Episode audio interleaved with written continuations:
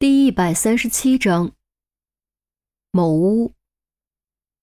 当于冰醒来的时候，感觉自己就像是宿醉了三天三夜一样难受，不但头痛头晕，还恶心干呕。他当然知道这是迷药的副作用，但他还是强迫自己忍了下来，仔细倾听周围的声音。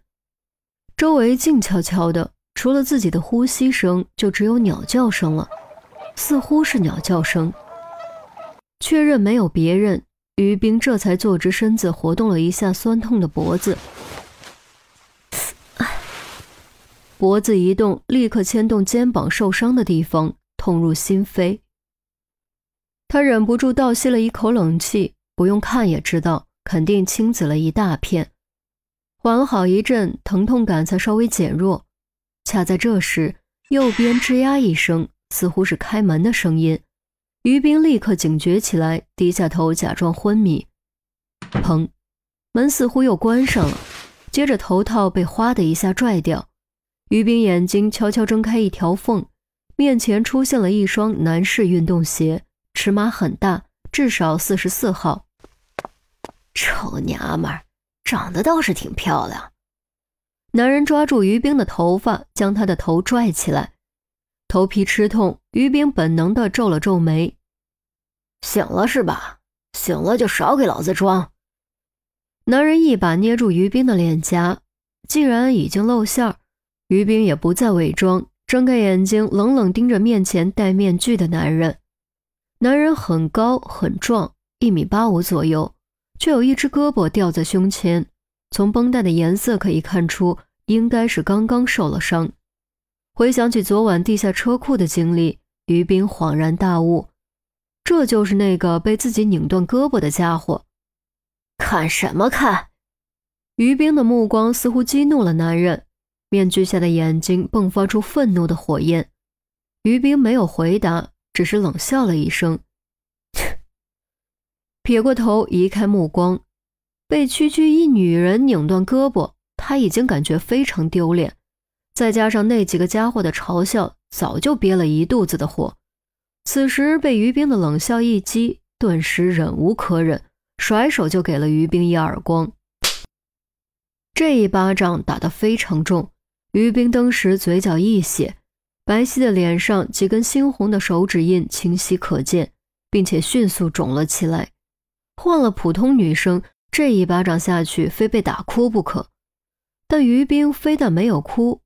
反而又冷冷地盯了男人一眼，目光就像是在看解剖台上的尸体。还敢看？男人有种被挑衅了的感觉，甩手又是一巴掌。这一巴掌打下来，于冰牙龈都出血了，但他还是没有哼一声，再次把头转了回来。老子他妈！男人抬起手，还想再打第三巴掌，却没有落下去。看着于冰冰冷且倔强的眼神，忽然间改了主意，眯起眼睛托起于冰的下巴。真以为老子没有收拾你的手段？于冰仰头想将下巴挪开，却被男人紧紧捏住。男人用大拇指在于冰粉嫩的唇瓣上划过来划过去，啧啧赞道：“这小脸儿，这小嘴。”这身段极品呢，你男朋友可真有福。说着，裤裆一点点鼓了起来。于冰觉得恶心，突然发狠，张口就要咬男人的大拇指。男人吓了一跳，赶紧将手缩回来。好险，大拇指差点报销。妈的，还敢咬我！老子今天 操到你爬不起来！男人一声狞笑，当即就要撕于冰的衣服。于冰这回是真的吓到了，童年悲惨遭遇刻在骨子里的黑暗记忆一涌而出，本能尖叫，疯狂挣扎。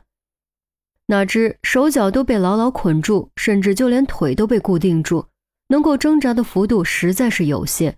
于是他只能用头撞，用牙咬，整个人就跟疯了似的。男人一不留神，还真被咬了一口。正好咬在右手大鱼际上，但是扯下来一块鲜肉。哎呀！男人一声痛叫，急忙向后退。看着缺了一块鲜血横流的右手大鱼际，气得眼睛都红了，直接一脚将椅子踢倒，然后开始扯于冰的裤子，嘴里还一边叫骂：“你咬呀，你倒是在咬呀，我看你怎么咬！”于冰倒在地上，这个姿势他根本咬不到对方，只能拼尽全力挣扎，甩头尖叫，眼睁睁看着自己的外裤被一点点扯下来。这一刻，他终于感觉到了前所未有的恐惧，灵魂仿佛穿越时空隧道，回到了十几年前那个阴暗恶臭的地下室。不要！一声声嘶力竭的呐喊，两滴泪水终于从眼角溢出，顺着苍白的脸颊淌过鬓角。男人却因为于冰的挣扎和尖叫愈发兴奋，喉结不住咽动。若非戴着面具，一定能够看到他近乎扭曲的五官。眼看于冰的外裤就要被拽下来，房门吱呀一声被推开了，门口传来阴冷低沉沙哑。宛如电子合成处理过的声音。非常好，居然有人连我的命令都敢不听了。男人瞬间僵住，怪笑声戛然而止，整个人就好像瞬间被施了定身术一样。头戴黑十字面具的黑弥撒走了进来，走到男人背后。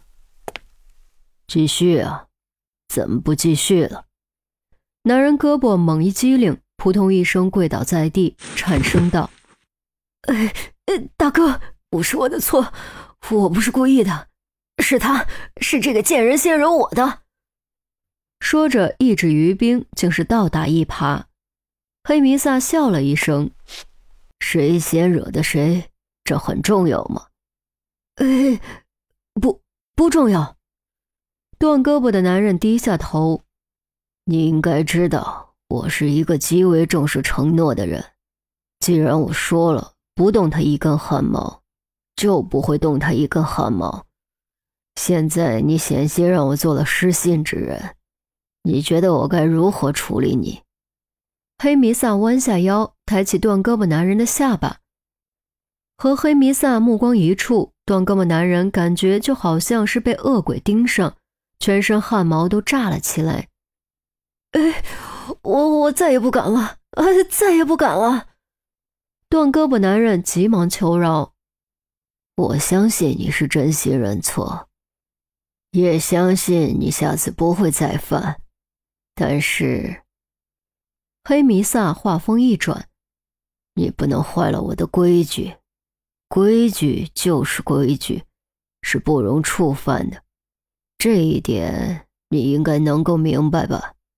呃。明白，明白。